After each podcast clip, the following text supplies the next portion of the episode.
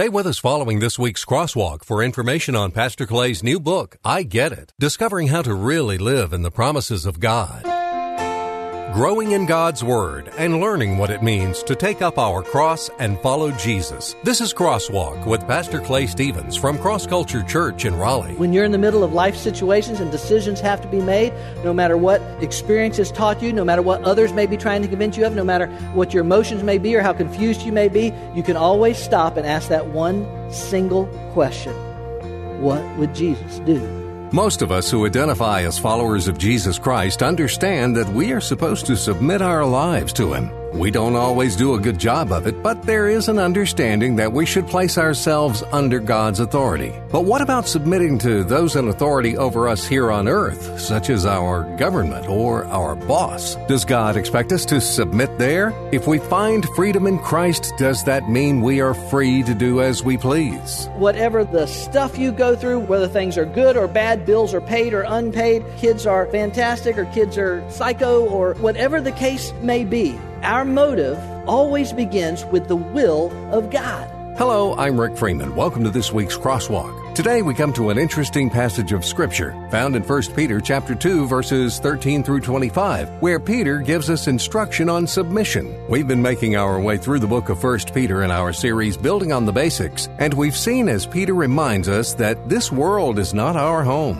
God has something better for us. But as Pastor Clay is going to explain today, Peter was also aware that we are here for now. So how do we interact with others? Peter understood that there was that there is an exception to the idea of submitting ourselves to authority, and that is when it conflicts with the revealed Word of God. What are God's expectations for us in regard to human authority? At a time when our government and culture seem to be turning away from God, how does God expect us to respond to them? Thanks for joining us for this important practical message on how we, as followers of Jesus Christ, interact with the world around us. Now, here's Pastor Clay.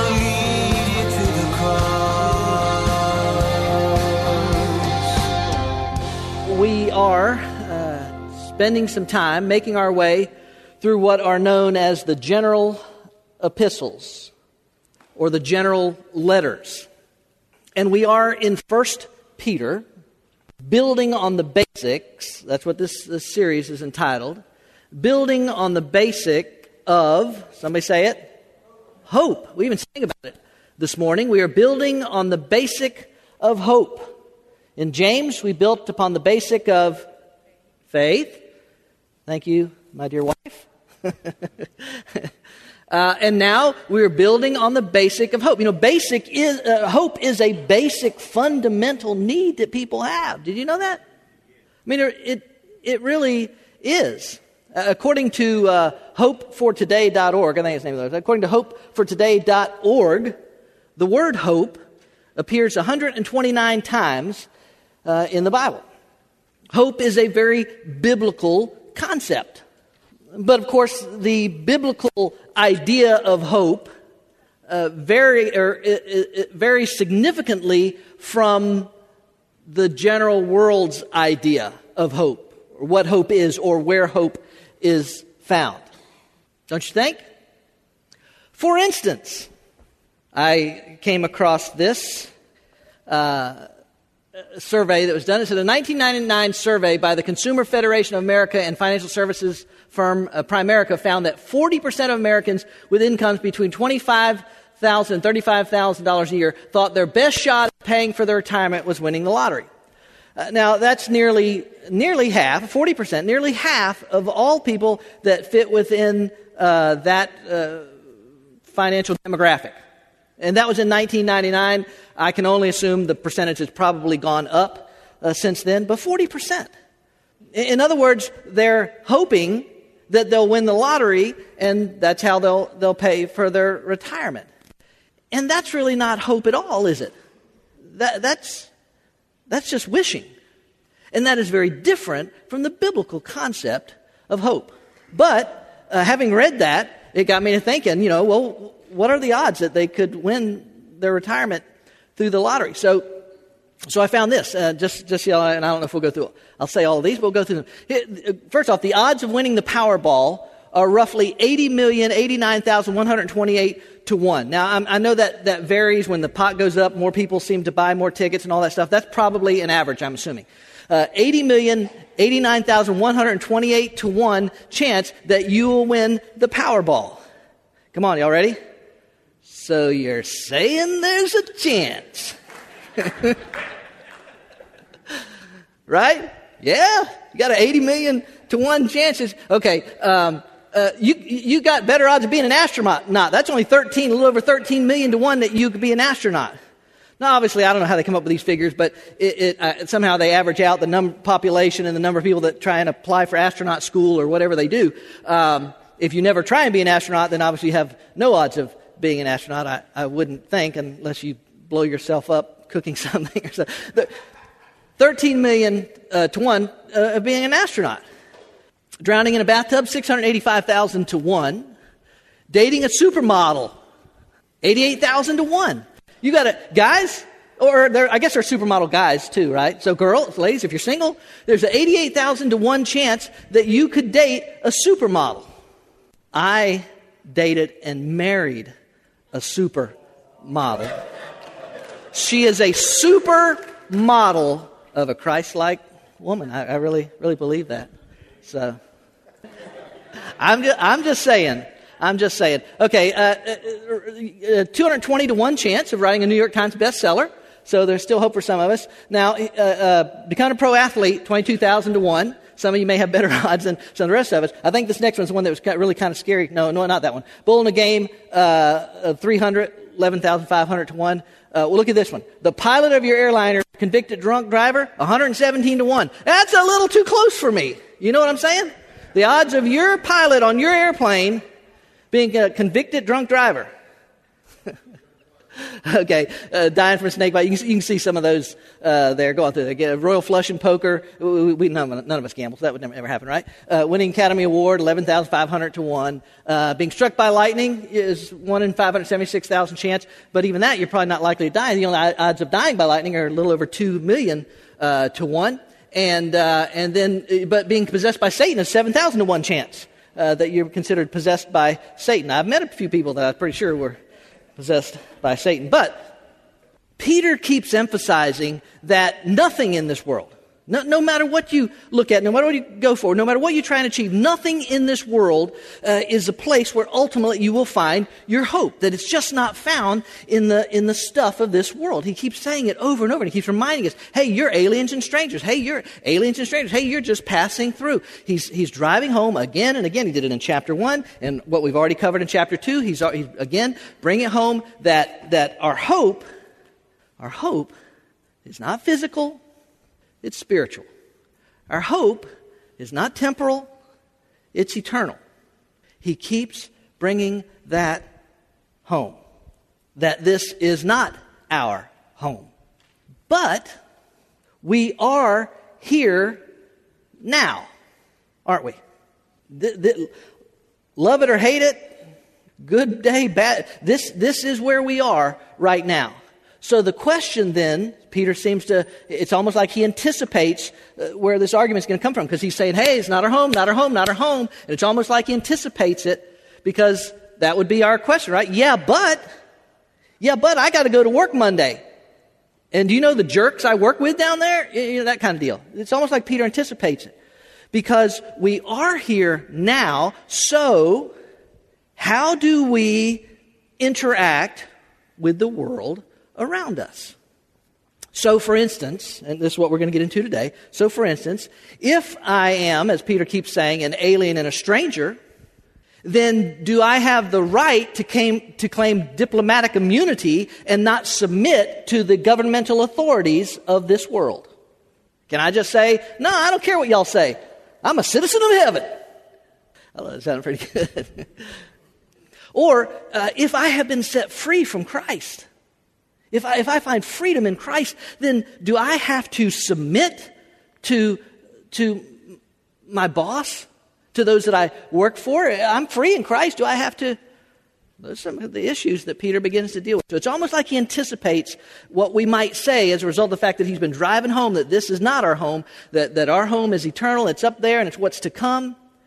So he delves into this subject, and we're going to see it in here of, of this week and next week. Just moves into this area idea of submission and, and what it means and what we have to do as, as followers of Christ who are aliens and strangers, but who are here right now. If you have a copy of God's Word with you, open it to 1 Peter chapter 2. The text will be on the screen as well, but if you have a hard copy, an electronic copy, an iPad, a, a phone, or whatever the case may be, 1 Peter chapter 2. Y'all opening there, opening there even as we speak?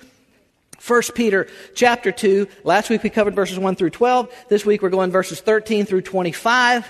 And uh, hopefully we will get uh, through it. Y'all, y'all all right? You doing okay? Ready to hear what God says in His Word to us today?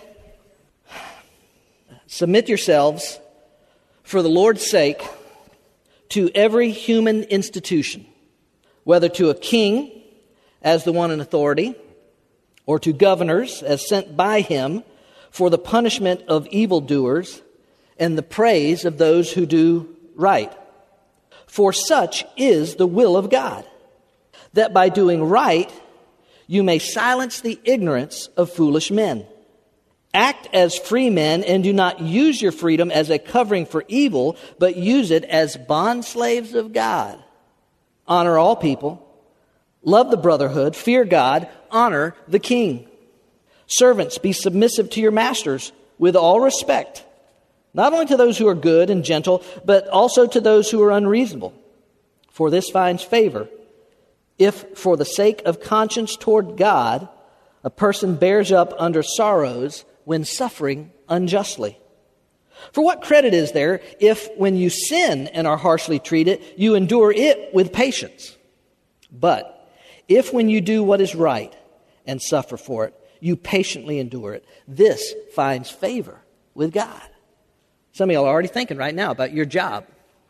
For you have been called for this purpose, since Christ also suffered for you, leaving you an example for you to follow in his steps, who committed no sin, nor was any deceit found in his mouth. And while being reviled, he did not revile in return. While suffering, he uttered no threats, but kept entrusting himself to him who judges righteously. And he himself bore our sins in his body on the cross, so that we might die to sin and live to righteousness. For by his wounds you were healed.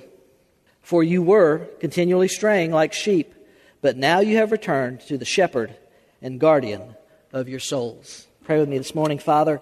Uh, in Jesus' name, I'm just grateful for the truth of your word and its application for our lives it's amazing to me how uh, this book, uh, the newest parts of it are 2,000 years old, and yet it is so unbelievably relevant and practical uh, for our lives where we find ourselves each and every day. I shouldn't be surprised, as your word is truth and any mixture of error. It is inspired and it is profitable for each and every one of us, but it just always amazes me to look at it. I'm asking today, uh, in Jesus' name, that you would use uh, your word and your messenger boy to bring application to the lives of each person here, whatever their situation is uh, in life. Sometimes it's good, sometimes it's great, uh, sometimes it, it, it's terrible. Uh, but whatever station or status we are in life uh, today, may the truth of your word be applied to our lives that we, that we would be more like our Savior, the Lord Jesus. In His name we pray. Amen. All right, let me share three ideas uh, with you this morning uh, as quickly as we can. Uh, start off with this one. Our motive. Our motive is the will of God. When talking about in this area of submission, what it means to place ourselves under submitting, our motive should be the will of God. You notice that it says uh, there in the text, submit yourselves. Say it, say it with me, read it out loud for the Lord's sake. Submit yourselves for the Lord's sake. In other words, ladies and gentlemen, that one, that one line right there, that one statement right there is worth the price of admission today. That whatever your station in life, whatever the, the stuff you go through, whatever, whether things are good or bad, bills are paid or unpaid, a car is running great or giving you trouble, kids are, are fantastic or kids are psycho or whatever the case may be, our motive always begins with the will of God. and placing ourselves under His will for our lives. And so, uh, in verse thir- I think it's verse 13, he says, Submit yourselves for the Lord's sake to every human institution, whether to a king as the one in authority or whatever the case may be as he goes on. To submit ourselves to the human institution of government. Now, don't take what I'm about to say the wrong way. I love my country. I do love my country. Every time I go overseas, uh, I'm reminded just how great this nation is uh, and how blessed we are as a country. There's no question about it. But when you grow up in a nation that um, teaches you from earliest age, uh, hopefully they teach you this in your history classes, but they, they teach you about our Declaration of Independence and these certain inalienable rights that we have as Americans, right? Namely, uh, life, liberty, and the pursuit of happiness. Great words. But when you, when you grow up in a nation that emphasizes so strongly, as our nation does, the individual rights of every single person, when you grow up in a nation that teaches you it's about your rights, it's about your independence, it's about what you have the right to do, when we grow up in a nation that teaches us that, it can be very difficult to let go of that when God calls us to. And God calls us, just to remind you, if we're His follower, God calls us to die to ourselves. He calls us to think of others before ourselves. In other words, even though I may have the right to this or the right to that, God's call on our lives is to die. And I love our nation. Again, I love our nation. I'm just saying to you that as a follower of Jesus, we, we, ha- we have to separate our Americanism from our following Jesus. You understand? There's a sense that we have to separate those, those ideas. That it's not about my individual rights necessarily as part of the body of Christ and His will and His calls for my life. Now, Peter is not endorsing any one particular kind of government over another kind of government or anything like that. He's simply saying that the, that the institution of government, that God has ordained that government exists for the, for the purposes of a, a nation that has law and order, where those who do wrong uh, can have the expectation of being punished, and those who do right can have the expectation to live in peace. And it is for that purpose that God ordains the, the, this thing that we call human government. It is, in essence, to prevent uh, what we find in Judges chapter uh, 17 and chapter 21. In those days, there was no king in Israel. Every man did what was right in his own eyes. Uh, you can only imagine well, some would argue that we're moving towards that pretty rapidly in this nation. But you can imagine the anarchy that results from the idea that every person can just decide for themselves what is right or what is wrong. So he says no, that, that, that government exists uh, for the purposes of, of keeping law and keeping order. It exists for the purposes of, of people being able to live in peace. And by doing that, we're able to silence uh, those who, in ignorance, uh, he's not insulting them, he's just saying who, who, just don't know any better. So you have to remember, remember this, I, I touched on this last week, but the context for this call to submit to government actually starts in verse uh, 12 of chapter 2, where Peter says, uh, Keep your behavior excellent among the Gentiles. Remember, in that in that context, just referring to people that don't have a relationship with Jesus Christ, really is who he's referring to.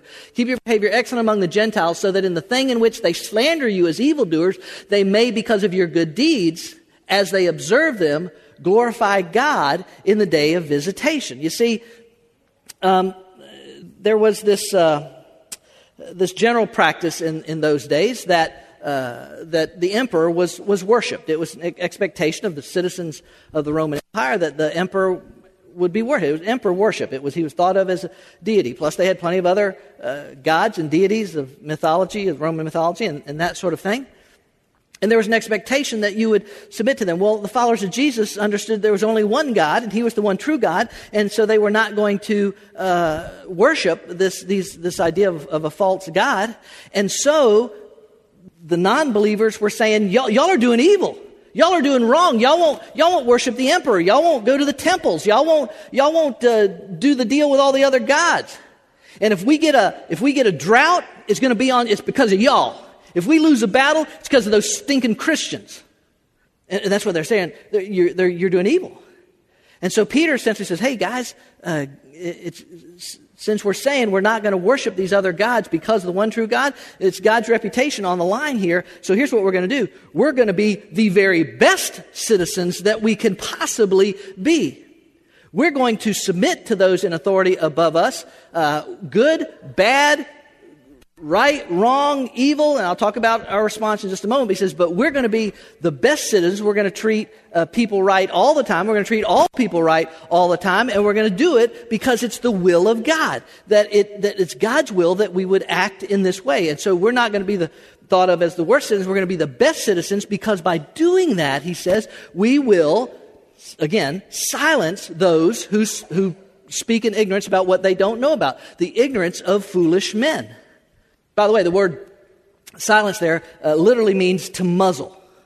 To, so when they see, in other words, when they see your actions, when they see how, how, what a great citizen you're being for your country, that, that, that, they just, oh, I just need to just close my mouth because of who they are. You know, I, I didn't see, I didn't, I hadn't even seen the highlights of the uh, UNC Florida, uh, North Carolina State game uh, yesterday.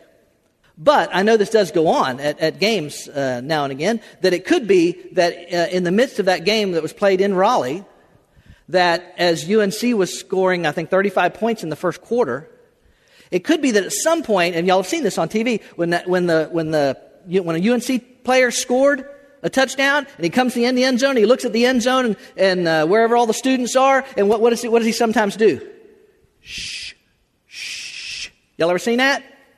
That Cam, I think Cam does that sometimes after he, you know, reveals that he's Superman. And if he's in an opposing stadium, sometimes he'll go, shh. What are they saying?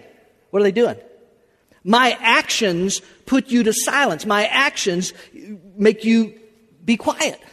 Now, I understand in an athletic endeavor, they're doing it antagonistically. That's not why we do it as followers of Jesus. But in the same way, our actions should speak louder than their words man, they're the best citizens, those Christians. I don't know if I believe in that whole Jesus stuff, but they're the best citizens.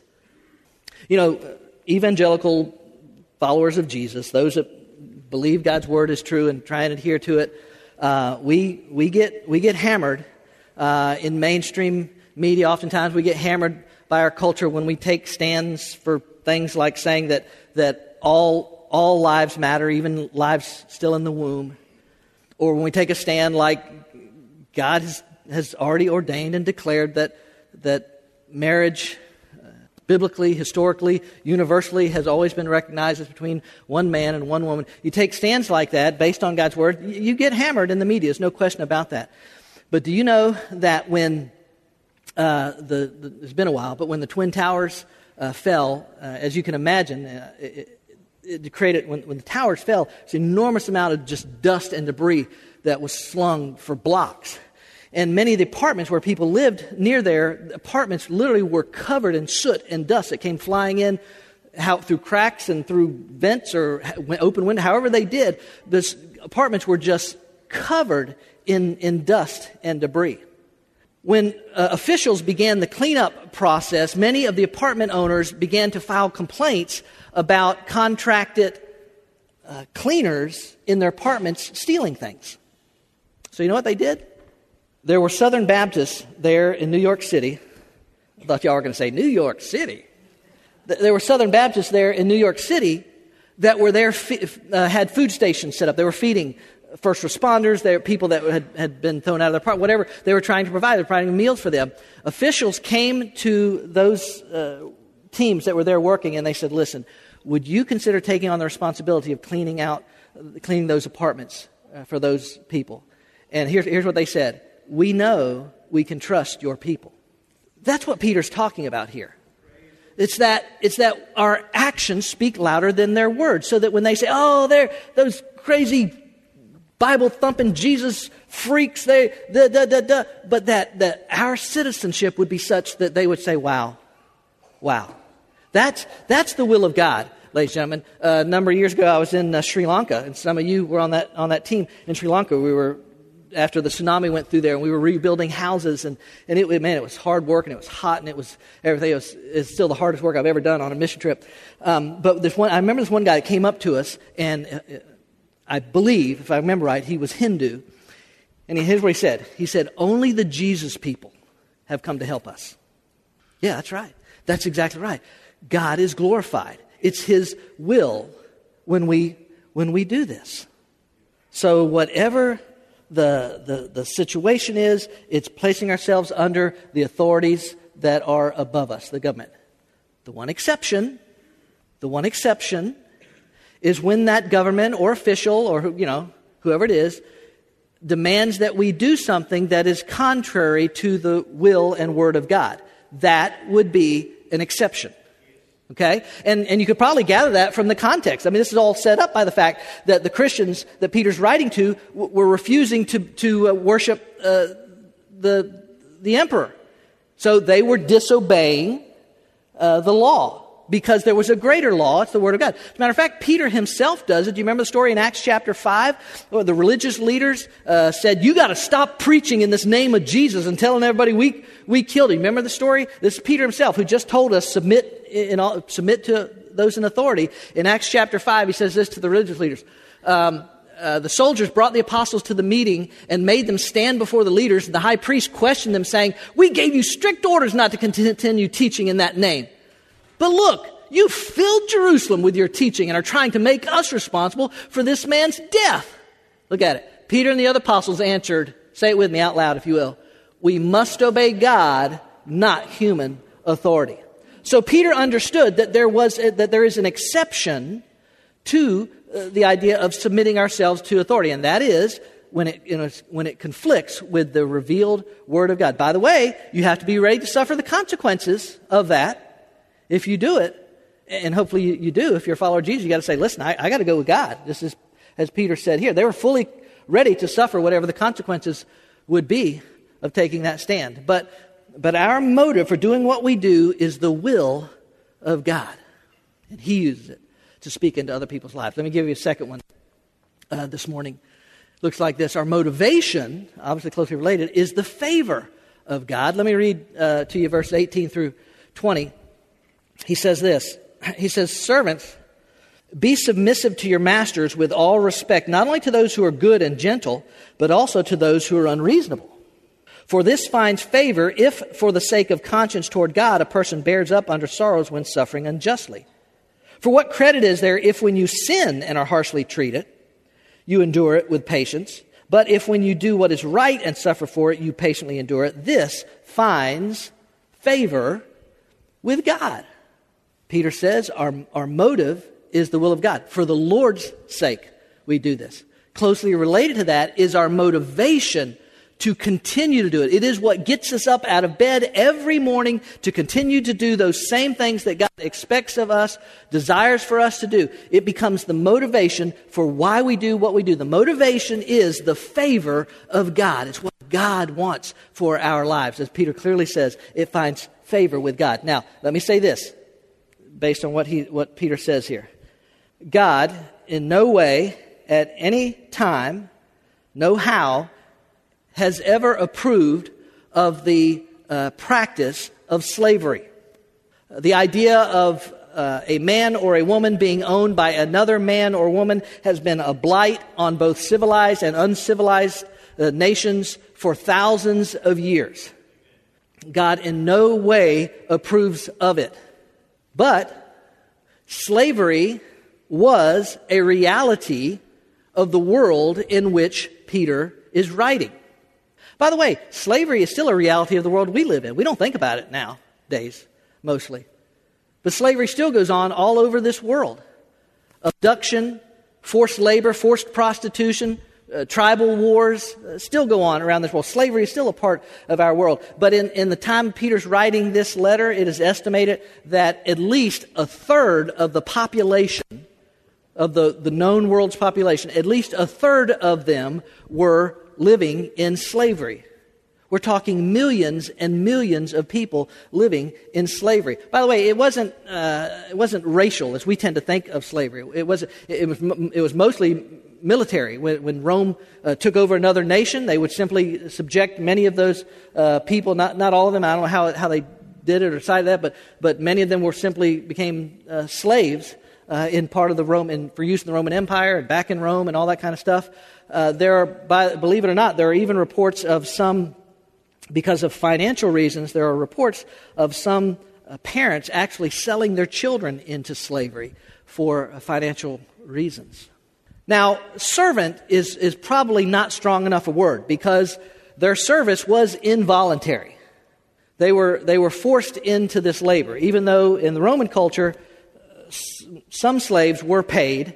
Many slaves, in a sense, to use this term, could advance. They could get into management, if you will, in some respects. And um, oftentimes, a, a, slave could actually buy, eventually, uh, buy their, their freedom. But servant is, is, is, is not strong enough word. It, it was involuntary service. But because that was the predominant um, the predominant model of employment, to use that term, in those days because the slave uh, slave owner was, was just the millions and millions of, of people. That's just the similar way it was. I'm going to take it and use it, make practical application for you and I and the nation we live in uh, today. So that I'm not, understand it's not what God's word actually translates, but for practical application for us, I'm, I'm changing it to the, to the idea of an employer employee relationship. It's not an abuse of the text. Um, that would be the best application for us today. So it might look like this Employees, be submissive to your employer with all respect, not only to those who are good and gentle, but also to those who are unreasonable, for this finds favor.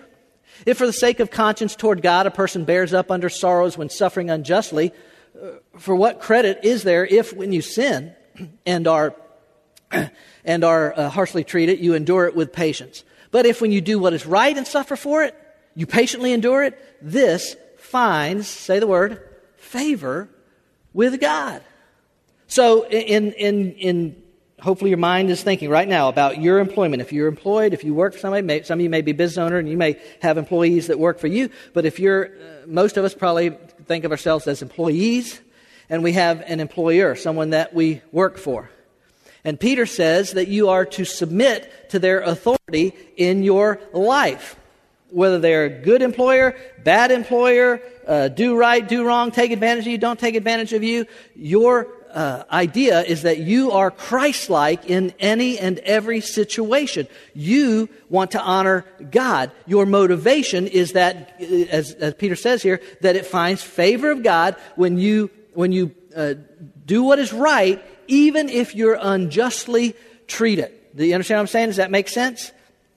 When I was in seminary, uh, I was part of this uh, uh, revival teams uh, the Southeastern had at that time called Bone Rattlers. And it's based on uh, Ezekiel chapter 37 and the prophecy of the dry bones living and all that stuff. But anyway, that's the name of it. And we'd go out on, on do revivals uh, in, in, different parts of North Carolina, South Carolina, Tennessee. We'd go all over the place. And it was usually three guys. It was usually two preachers and uh a worship uh, uh, pastor. And so we would go and we would, man, we would pour ourselves into those weekends. We usually three, four days is how long the services would be, days and nights. And it was a great time. We enjoyed it a lot, but uh, we didn't we didn't charge anything. All we asked is that you know, if you could cover our expenses, gas to get there, food, a place to stay, you know, that, that's, that's all, you know, we expect. If you want to take a love offering, that's fine. But uh, we're just seminary students, and this is what God's called us to do, is what we want to do. And uh, we went places at times where churches uh, blessed us in amazing ways. Uh, but there were other churches, there were other times when, uh, when we started counting up, we were pretty sure that, uh, that we had, that, that, what they had given us in a love offering wouldn't even begin to cover uh, the expenses that we had for that weekend. Does that mean we just say, well, forget this, we're being treated unfairly. We're not going out and doing that anymore. No, because it's never about that. It's never about the money. It's never about acclaim. It's never about recognition. It's never about any of those things. It's about the favor of God. It's about be, God being pleased with your actions, God being pleased with what you do, with whatever it is you do. Some of you heard me say this before, but I did a revival one time uh, by myself, and uh, at the end of the week, the uh, the church took up a love offering, and the love offering, I mean, God just blessed it. It was a great week, and, and the love offering was so great, apparently, that the deacons decided that it was too much money to give one uh, young preacher, and so they they withheld part of the love offering. Uh, and the only reason I knew that, by the way, was because the pastor, I think, felt so badly about what the deacons had voted to do that he just, he just felt guilty or something. He had to come and tell me that they held back part of the love offering. You know I said to him? I said, brother, that's all right. God knows my address. God's perfectly capable of meeting the needs that I have or my family has. See, it's about, it's about the favor of God, not the favor of men, not about what people do.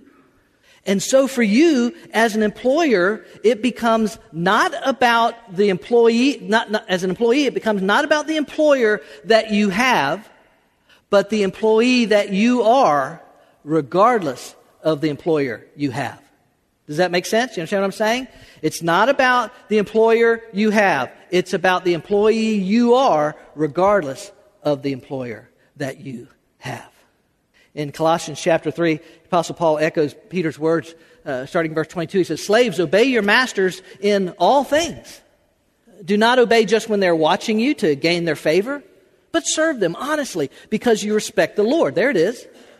In all the work you're doing, work the best you can. Work as if you're doing it for the Lord. That's who you're doing it for, not for people. Remember that you receive your reward from the Lord which he promised to his people. You are serving the Lord Christ. There it is.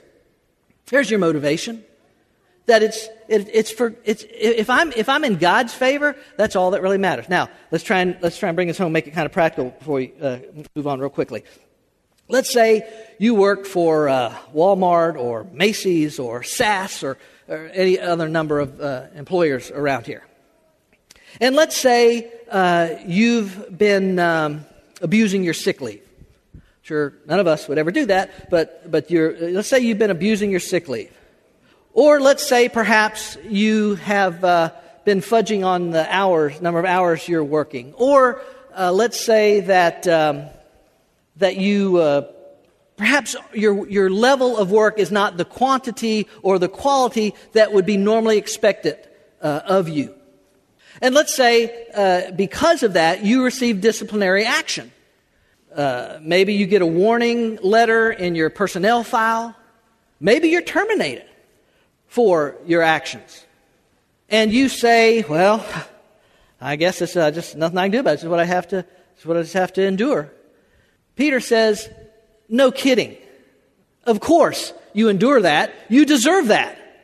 You were cheating. You were goofing off. You were you were not being the employee you were paid to be done. Of course, you should endure that. But what if your employer knows that you're a follower of Jesus? And because you're a follower of Jesus, you have a strong work ethic. And because of that strong work ethic, let's say your employer takes advantage of that fact and puts work on you that he doesn't put on others for the same compensation. Or let's say he works you more hours because you're salaried and, and they can get away with it.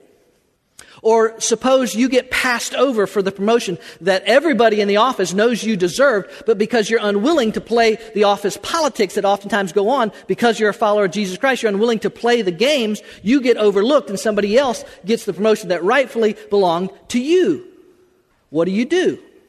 You may not like this answer, but you keep right on doing what you were doing. You keep serving faithfully. You keep giving faithfully. You keep giving 110%. You keep being uh, kind to your uh, employer. You keep doing the right thing. You keep doing everything you can that God would expect of you because it finds favor with God. That's what you do because that's who you are. Now, obviously, the employer employee relationship is a little different from the slave master ownership. As an employee, you can go out and look for another job. You have the right to do that. There's nothing wrong with that. And if you feel so led to do that, that's absolutely fine. But whoever you work for and however they treat you, Peter says God's expectation is, and you will find God's favor when you conduct yourself at your workplace in a way that honors God. And if you just remember, just what, same thing Paul said in, in Colossians, if you just remember that, that that's what it's about, that God is pleased with that and that you're that really ultimately you're working for him that's what ultimately matters. So, our motive is the will of God, our motivation is the favor of God. That's what really matters. No matter what they pay you, no matter what they do, that if, if God is pleased with what you're doing, that's what matters. Then, one more, real quickly. Uh, there is our model, which is the Son of God, in uh, verses 21 and following. Real quickly, he says, For you have been called for this purpose. Watch this. You, you have to suffer unjustly. You've been called for this purpose. Since Christ also suffered for you, leaving you an example for you to follow in his steps. Who Committed no sin, nor was any deceit found in his mouth. And while being reviled, he did not revile in return. While suffering, he uttered no threats, but kept entrusting himself to him who judges righteously. He himself bore our sins in his body on the cross so that we might die to sin, live to righteousness, and by his wounds you were healed. For you were continually straying like sheep, but now you have returned to the shepherd and the guardian of your souls. For you have been called for this purpose, this very purpose, since Christ also suffered for you, leaving you an example that you would follow in his steps. There's our model. There it is right there. That's what Peter says. Hey, hey, all you got to do is look at Jesus. Oh, you're suffering? Oh, you're having to go through a hard time? Now, Peter probably wouldn't do it like that. Oh, they're taking advantage of you? All you got to do is look at Christ, he says. There's your, there's your, there's your model. And listen, here's the key. Here, I believe here's the key for how we take this model and we, and we implement it in our lives. Where, where Peter says uh, there in the text, uh, he, uh, go back up to the, to the verse before that, he kept entrusting himself who judges righteously. There it is, right there. He kept entrusting himself to the one who judges righteously. That's how you and I are able to continue at times to be taken advantage of or uh, to, to not to get the short end of the stick to all of those things jesus gives us the model right here he kept entrusting himself to him who, who judges righteously and here's how he did it uh, first he knew that he could trust the person of god listen you might you, you i don't know what you think of your boss but you may not think a lot of them or you may think highly of them you may uh, there may be different people that you may think you can trust the person of god god is good ladies and gentlemen. God is always good. And no matter what others may be doing or thinking, that in the midst of that situation, you can trust the person of God. And that He is not unaware and that He's not unsympathetic. You can trust Him. Second thing, uh, Jesus uh, understood, He knew that He could trust the plan of God. We, we can look back now and we can see that it was always God's plan to send His Son to redeem sinful mankind. That was always God's plan. By the way, let that one hang in the air for just a minute. God knew before He ever even created us that we would rebel against Him, that we would sin, that He would eventually have to send His Son to be abused, mistreated, lied about, spit upon, beaten, and eventually nailed to a cross. He knew that, and He did it anyway. That is an astounding truth. But he understood that he could trust the plan of God. God had a plan. The, the, the, Son knew that God had a plan. That was always his plan to redeem mankind. And so Jesus could rest in that very fact. You find the same thing uh, in the book of Genesis, in the story of Joseph. Remember the story of Joseph? When Joseph, uh, his brothers, they hate him. They want to kill him. But then they feel bad and they say, no, nah, let's not kill him. Let's just sell him off into slavery. And they sell their, their very own brother off into slavery if, if you've read that Old Testament story, and, and then years later, they find themselves face to face. They don't realize at first who it is, but they come face to face with Joseph, the, the brother that they hated, the brother that they wanted to murder, the brother that they sold off into slavery, who was abused and mistreated, and all this kind of stuff. And they are face to face with him, and their lives literally are in his hands. You remember this? Uh, listen, Get your mind around this, these verses right here Genesis chapter 50, verses 19 and 20. But Joseph said to them, Do not be afraid, for am I in God's place? Listen to me. Wherever you are in your work situation or your, your family situation or whatever it is, can you get your mind around that idea? I'm not God. I'm not their judge. That's what Joseph's saying. I'm not your judge. I, I don't stand in God's place. For am I in God's place? As for you, you meant evil against me, but God meant it for good in order to bring about this present result to preserve many people alive. Millions of people were saved because of the injustice that was done to Joseph. But he kept entrusting himself to the one who judges righteously. That's the idea. You can trust God's plan. And then one more, I don't think you have an out, in your outline, but there's one more idea. He knew that he could trust the power of God. Listen, no matter what power the religious leaders thought they had, no matter what power the Roman Empire thought they had, no matter what power the devil thought he had, no matter what power even uh, death and the grave thought they had, it was no match for the power that God has. God can be trusted. And that's where you find yourself in the midst of all of this, that your model becomes Jesus Christ, because it's exactly what he did. Let me, let me wrap this up. Most of you are familiar with the, uh, the WWJD bracelets, right? You've at least heard of them. Remember back when they were all the rage? You can still buy them, you still get them, but there was a time when they were, maybe it was in the 90s or whenever it was, the, the, the WWJD bracelets were really huge, right? And most of you probably also aware that WWJD stands for What Would Jesus Do? But many of you are probably not aware that that phrase, What Would Jesus Do, actually came from a novel written by a pastor named Charles Sheldon in the 1800s. The name of the book was In His Steps, and it's based on this very passage here in 1 Peter chapter 2.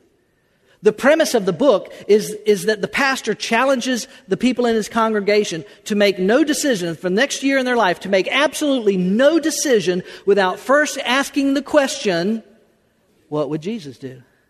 Ladies and gentlemen, no matter what goes on, no matter what happens, no matter what other people do to you, when you're in the middle of life situations and decisions have to be made, no matter what uh, experience has taught you, no matter what others may be trying to convince you of, no matter what your emotions may be or how confused you may be, you can always stop and ask that one single question What would Jesus do in this situation? Hey, and if you don't have an answer, if you're not exactly sure what he would do, all you got to do is keep praying, and it'll come to you. That's it. That's all you got to do. You can trust him. You can trust him with your life whether you're abused, taken advantage of, uh, you don't like your government, you, whatever all, in the end. Our motive is for, it's just for the Lord's sake. This is for Him. Our motivation is to be in His favor, to be in His will. That's what I want to do in my life. I want to be in His will. And He is the model. He, does, he, doesn't just talk about it, He models it to us. So the question for you as we close is can you, do you trust God with your life? Now, before you give the pat Christian answer, oh, yeah, I trust God. Before you give the pat Christian answer, ask yourself this question Do I live like I know that I can trust God? That's really the question. Do I know I can trust God? Oh, yeah, I, I know I can trust God. Really? Do you live like you know that you can trust God? In your work situation, do you find yourself being eaten alive by the idea that you're being taken advantage of? Whether we're talking about the workplace, the home place, or any place, it's about Him, folks. That's where hope is found. Well, there you have it. In the end, no matter what others do to us or how the world sees us, Jesus is our model. As Pastor Clay explained today, Jesus knew he could trust the person of God, the plan of God, and the power of God. You may find yourself in a work situation where your employer takes advantage of you. But as Peter reminded us, when we endure hardship that we don't deserve, we are honoring God. His will is our motive, His favor is our motivation, and He is our model. Living for Jesus in this world is not easy, but we really can trust Him every step of the way. We're glad you joined us for this week's Crosswalk. Pastor Clay is the author of the book I Get It Discovering How to Really Live in the Promises of God. My prayer is that God would use it to help some people understand a few things about what it really takes to live in the promises of God. God wants you to live a life of peace and purpose and meaning and hope and fulfillment and contentment. He wants you to live a life without fear and without anxiety. Many people at some point in their life feel disconnected with the type of life and faith they read about in the Bible and what their lives look like on a daily basis. What is it that we're missing? What is it that we're not getting? If I'm not really living in the promises of God, why is that? That's what this book explores. I Get It is available online in electronic versions for the Nook and Kindle, as well as paperback form from Amazon.com. And ask for it by name at your favorite local bookstore. You can go in bookstores and just say, hey, uh, have you got a book in here uh, Uh, entitled I Get It from Clay Stevens? They can order this book out of their catalogs that they get. Get your copy today. Discover the promises of God and the steps you need to take to get it. And join us here each week online for another Crosswalk message. God has invited us to know Him through His Word, the Bible, a perfect record of God's revelation to man and applicable to every area of our lives. And if you're in the Raleigh area, we invite you to be a part of Cross Culture Worship. We meet at 10:30 every Sunday morning at the Leesville Road High School, a mile and a half south of I-540, exit 7. Cross Culture Church. We're a church, but instead of religion, we're about relationships, and instead of rituals, we practice realness. Our desire is to be used by God to show people that a life built on the finished work of Christ on the cross is where you'll find what you're searching for. Cross Culture Church. I'm not the water, I'm not the bread, but I know